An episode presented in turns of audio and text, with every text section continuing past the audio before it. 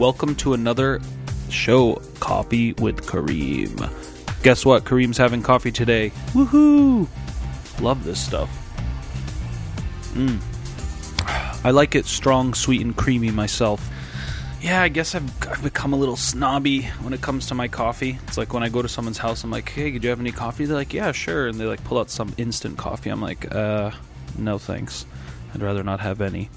But yeah, um, I like to purchase my beans, fair trade, light or medium roast. I grind them every morning and uh, pull out my French press and have a good time. Really good. I wanted to share a couple of facts about coffee, also known as the wine of Islam. How did it get that name? Uh, well, we're going to learn that today. But a few fun facts for our listeners out there. Coffee is the second largest commodity in the world after oil. As you know, oil is a big deal. I mean, we've had Operation Freedom uh, wars in the past. Who knows? Maybe one day we'll have Operation Caffeine. Bring caffeine to, you know, countries that don't like our coffee drinking. Um, that wouldn't be a bad thing.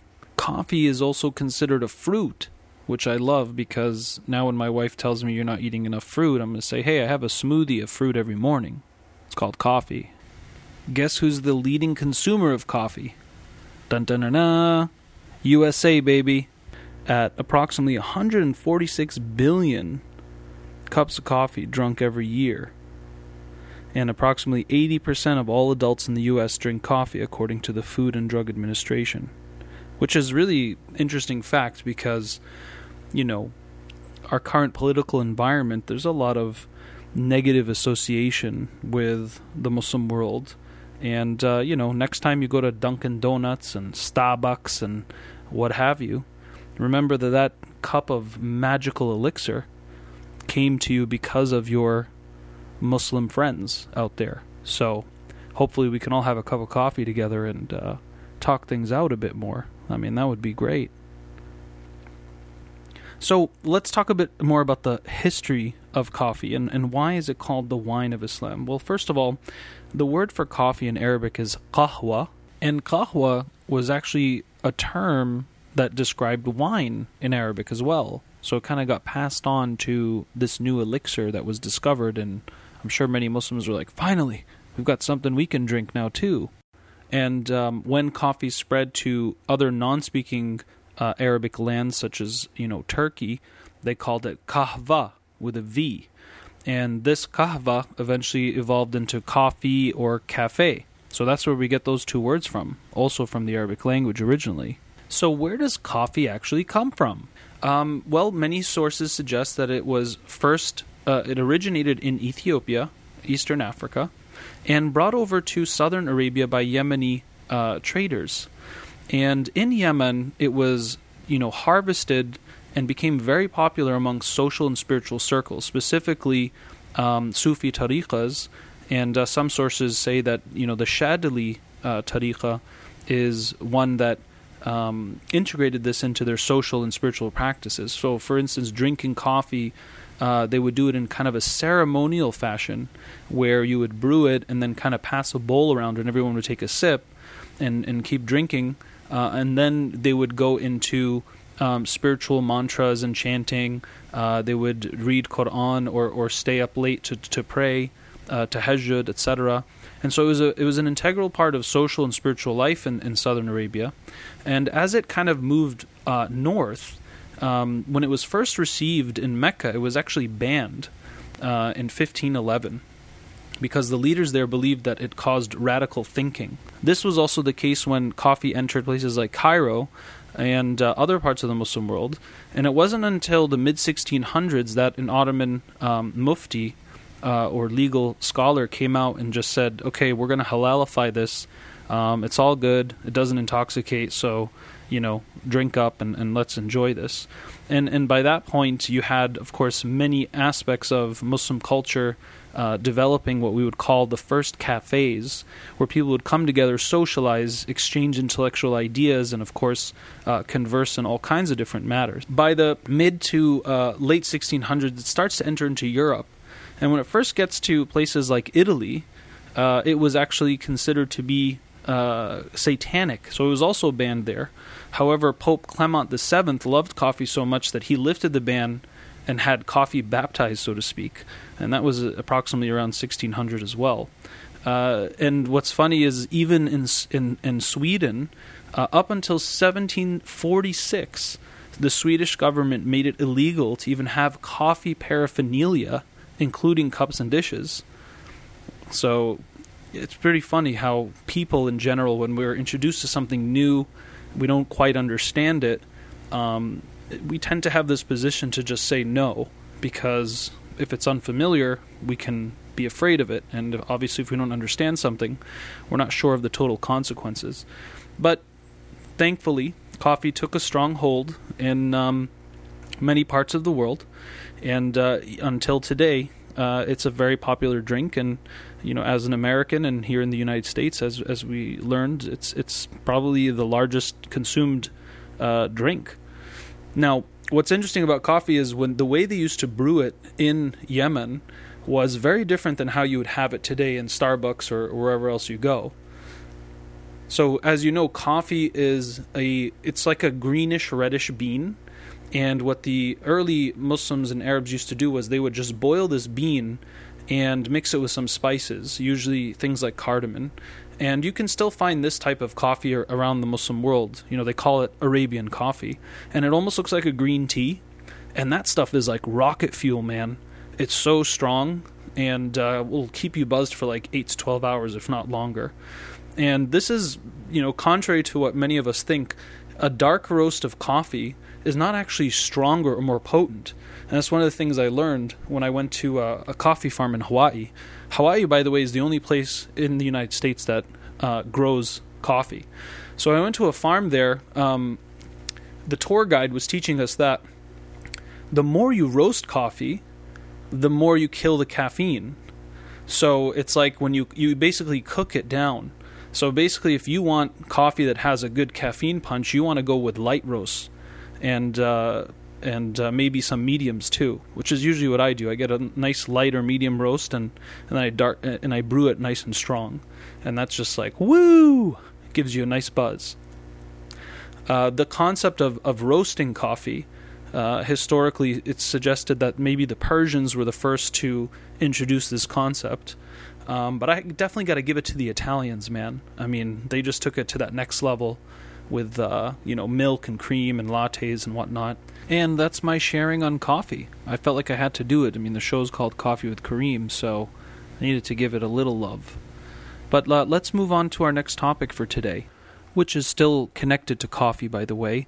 So, so earlier I was I was mentioning that um, you know, coffee was harnessed by certain uh, Muslim spiritual groups in southern Arabia, also known as Sufi tariqas, and uh, which means um, paths of the inner sciences of Islam.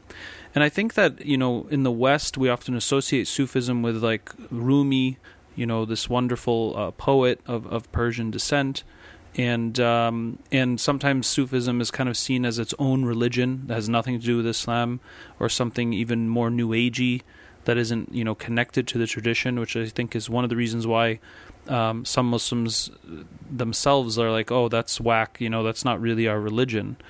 But uh, from my research and experience, I think one way to understand Sufism is it's the heart of Islam. Uh, in other words, it's the it's the teachings that help the practitioner psychospiritually evolve and uh, experience these notions of transcendence and transformation. Uh, oftentimes, in a lot of you know certain Islamic institutions or Muslim organizations, I think there's a lot of emphasis on um, exoteric understanding or practices. In other words, the the outside stuff you know, the rituals, the doctrine, the rules, the regulations. Here's what you do, here's what you don't do, here's what you believe in, what you don't believe in. Um, but then you're just kind of left with that, and you just kind of memorize all these things and you do all these things. But I find that in my work, um, especially with you know Muslims that grow up in the West uh, and elsewhere, there's this like disconnect from a, a sense of almost like personalizing your relationship with the divine, and I really think that has to do with a lack of healthy Sufism, and and Sufism comes from um, most likely the Arabic word tasawwuf, So the the purpose is purification and beautification of the self or, or the ego.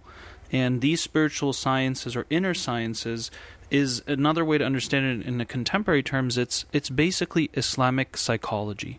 So think about it like this: if Islam is a path to God, i.e., it's a deen, right, that you fulfill uh, to establish that relationship with Allah subhanahu wa ta'ala and follow the guidance and the manual that He sent. Um, Islamic psychology is your individual journey on that path to God. So we know that the pinnacle of consciousness, according to the Islamic tradition, is to be a muhsin, one who is beautified in their character, in their presence, and of course in their relationship to the divine. And how do you have a beautiful relationship with someone? Well, you have to love them. Obviously, if you don't love somebody, it's going to be very hard to treat them well and with excellence and to actually care. So, one of the things that Tasawwuf tries to harness is real practical love of God and this is something that is attainable according to the Quran. For example, Allah subhanahu wa ta'ala says, Inna yuhibbul muhsineen, chapter 2, verse 195. Allah loves those who have excellence and beauty in their character. Allah subhanahu wa ta'ala also mentions purification of the self in Surah Ash-Shams, chapter 91, verse 7. وَنَفْسٍ وَمَا سَوَّاهَا فَأَلْهَمَهَا فُجُورَهَا وَتَقْوَاهَا قَدْ أَفْلَحَ مَنْ زَكَّاهَا وَقَدْ خَابَ مَنْ دَسَّاهَا The translation is, and by the soul and he who proportioned it and inspired it with the discernment of what is wicked or evil and what is good and righteous, قَدْ أَفْلَحَ مَنْ زَكَّاهَا He has succeeded who purifies it. In other words, this selfhood or this ego. And he who has failed um, to purify it instills within it corruption or darkness. So, the concept of purifying the self and having healthy psychology is all over the Quran. Those are just a few examples, but it's filled with it. And like I said, bringing it back to this idea of love of God and adoring Allah subhanahu wa ta'ala, which is one of the meanings of to be Abdullah, we always say we're, we're here to worship God. وَمَا خَلَقْتُ الْجِنَّ وَالْإِنسَ إِلَّا لِيَعْبُدُونَ And part of the meaning of abada is to serve and adore and love God. Because think about it. When I say something like, hey man, you worship Michael Jordan, um, when someone says that, you know that I don't literally mean the person like gets down and prostrates and worships Michael Jordan, but what it means is they're obsessed with the with the guy. They love um, you know his his game. They know his stats. They have all his jerseys and his and his t-shirts and his sneakers and everything's Michael Jordan. Michael Jordan. It's like man, you worship the guy, right? So the concept here is if you love and adore Allah Subhanahu wa Taala, that's what's on your mind the most. That's what you're striving towards the most. Uh, that is what tasawwuf is really trying to do. Um, and you can't love someone unless you really feel intimately connected or bonded to that person. Similarly, you can't really love Allah subhanahu wa ta'ala if all you do is practice external rituals and have creed and, and dogma memorized, but it doesn't really penetrate your heart and your consciousness. You don't really perceive the world in that way. And that's why you meet a lot of insincere people who on the outside look religious, but they're not very sincere. Um, you know, like they they believe in all this stuff, or they claim they believe in all these things. Like, yeah, be honest, be good to your family, but they're constantly, you know, using the religion to manipulate people and situations for their own agenda whether it's within husband and wife or you know a mother-in-law and her daughter-in-law and the son and you know there's all kinds of ways this plays out. And it's like well do we really believe that god sees and hears everything and we're going to be accountable? Because if we did how could you treat somebody like that? How could you talk like that? How could you say you didn't do something when you really did do something? You know this is a lack of sincerity. But these are just kind of some examples of trying to you know enlighten everybody out there that um, illumination and connection with Allah subhanahu wa ta'ala also has to come through experience and has to come through um, taking it to that next step to cultivate your internal uh, world. Uh, or else, what's the point of doing all these rituals? What's the point of having all these nice books? You know, you read all these nice books on fiqh and whatnot. Um, one of my teachers, he put it in a beautiful way. He said, learning, you know, tasawwuf is like uh, cultivating a beautiful garden with flowers and, and a nice landscape and all this stuff, nurturing the grass. Um, and Sharia, or the external practices, is like building a fence to protect your garden. And if you don't have a garden, what's the point of having these tall walls and these fences um, without anything to actually protect on the inside? And the opposite is also true. What's the point of cultivating all this inner beautification if you have no Sharia to protect it and to preserve it? So you have to have the inside and the outside uh, working cohesively and in harmony, or else you're you're missing a big part of the picture. You have to first accept a basic premise, which is that the divine is perfect, and you're not. You're a human being. Therefore, you're always going to have folly and limits and growth areas. And if you can accept that there's always room to grow, then it means there is always purification to be had. There's always this internal struggle uh, that that you must be embarking on. There's never a point of arrival where you you know, khalas, I graduated from Islamic you know spirituality and religion. Now I can just kind of sit back and wait to enter Jannah, right? No, I mean, because if I want to make something better, or more excellent, or more beautiful, I have to first acknowledge the ugliness or the limits or the incompetence that exists in that thing or that person, or else what is the point? right? So this is also about deeply reflecting and being humble, and this comes through the gate of sincerity, all right? And sincerity is, in my opinion, it's the crown of all character traits because without it you can't really get far in life if you're not even honest with yourself and honest with uh, Allah subhanahu wa ta'ala. And that's kind of the beauty of having this type of divine relationship because you can play games with your husband, with your wife, with your kids, with your parents, with, with people. You can put on a nice public face and put on a show, but Allah subhanahu wa ta'ala knows exactly who you are and He sees right through you. Hence, Allah subhanahu wa ta'ala tells us in the Quran, chapter 50, verse 16 um, he created the human being and he knows exactly what we whisper to ourselves. He's closer to you than your jugular vein.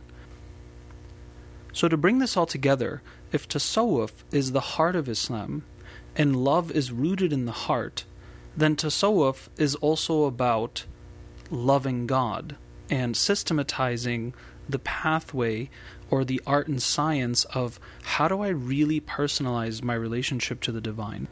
Because it's easy to say you should love God more than anything else. You should have ihsan in your actions. You should have taqwa and so on and so forth. But if there's no system um, or science to that, then how exactly are you going to embody those principles realistically? And that's what tasawwuf is all about. It's about offering that path with clear direction, mentoring, and um, exercises, which helps purify the heart and purify the mind so that you can see more clearly. And you can't have vision if your sight is blind or blurred or foggy because of the ugliness or state of your own soul. And uh, I think that's, you know, a good intro for now. And certainly we will come back to s- some of these themes uh, in, in, future shows. But to kind of end with today, I wanted to offer uh, a historical frame uh, of how to understand tasawwuf in, in Islamic civilization. So, if you think about the Prophet Muhammad and, and the and the companions, the way they lived religion was as organized spirituality.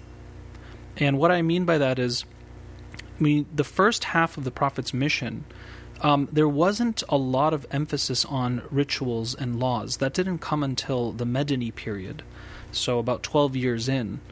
And the, the first half of the mission was all about purifying character, purifying the, the mind of, of um, unhealthy beliefs, um, improper uh, constructs about people, ourselves, reality, and of course God, right? So, this is why a lot of the early revelations that came in Mecca focused on theology, focused on the hereafter and uh, accountability. It was very existential and um, emphasized the, the, the, the importance of humans being aware of their choices and their actions because, you know, it's all going to come back to you, whether in this life or the next. Uh, and and later, things like the five daily prayers and the prohibition of alcohol came down. I mean, this is really fascinating when you think about it. You know that the first uh, decade of the the early Muslims, uh, they didn't pray five times a day right? The focus was heavily social activism, fighting oppression, protecting the weak, uh, removing um, you know constructs of racism and sexism and so on and so forth, uh, and and then then prayer comes after, and this makes a lot of sense because if I fall in love with a woman, okay, I'm not expected necessarily to. Uh, fulfill all of her needs or expectations or prescriptions unless there is a formal contract with that person, i.e., marriage. So, the early Muslims were focused on building spirituality and this connection with the divine. And once that was established, prayer was revealed to anchor them in their relationship to the divine.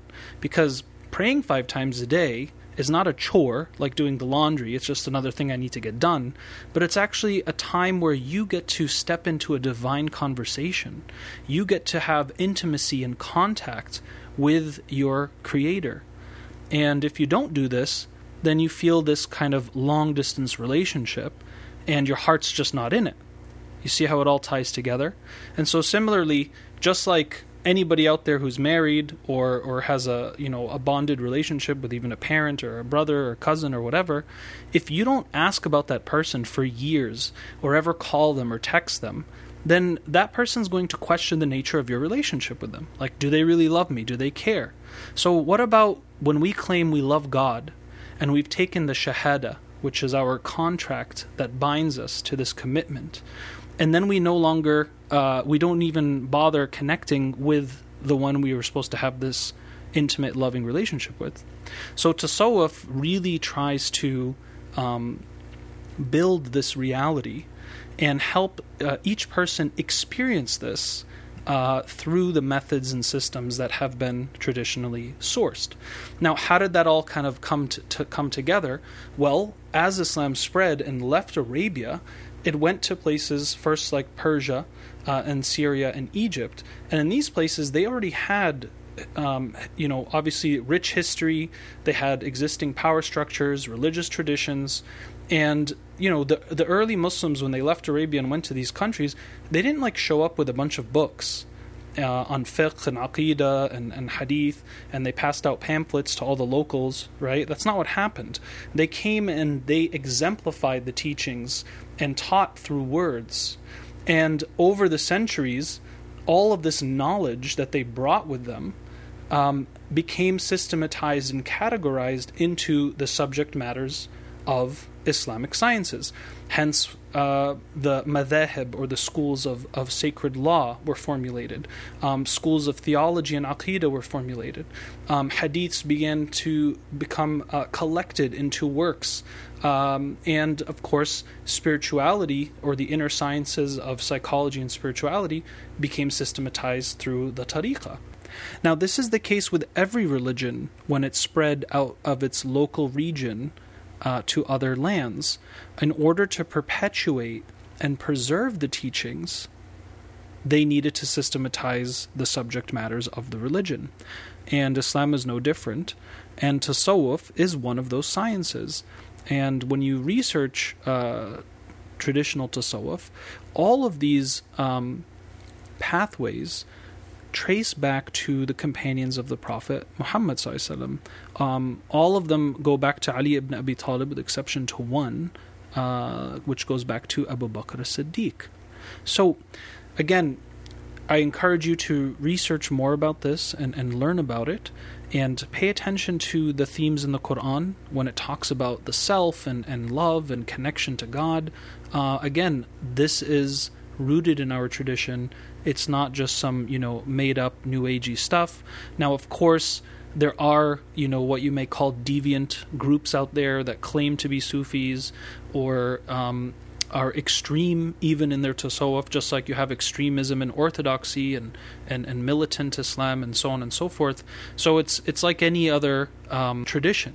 It's going to have a spectrum of interpretation, practice and application uh, in different cultures and societies, but that shouldn't turn us away because we could argue the same thing about the religion of Islam as a whole, right? Where there's a lot of people out there that take it and use it for their own agenda, and essentially any religion or any um, framework of thought or philosophy is going to be expressed through and by the people that attempt to practice it or embody it and interpret it. So it always comes down to one's psychology, one's intentions, and one's interpretations. Hence why Sufism is so crucial to healthy um, Islamic flourishing, because if we don't have the heart of Islam or the heart of the matter uh, in a body, then the body does not have any blood, it doesn't have any passion, it doesn't have any love, it doesn't have any warmth. And perhaps that's one of the reasons why some of us feel like our heart isn't really in our religious practice. That's our show for today. Thank you for listening. Please subscribe and share with your friends, and I look forward to having a cup of coffee with you next time. Enjoy.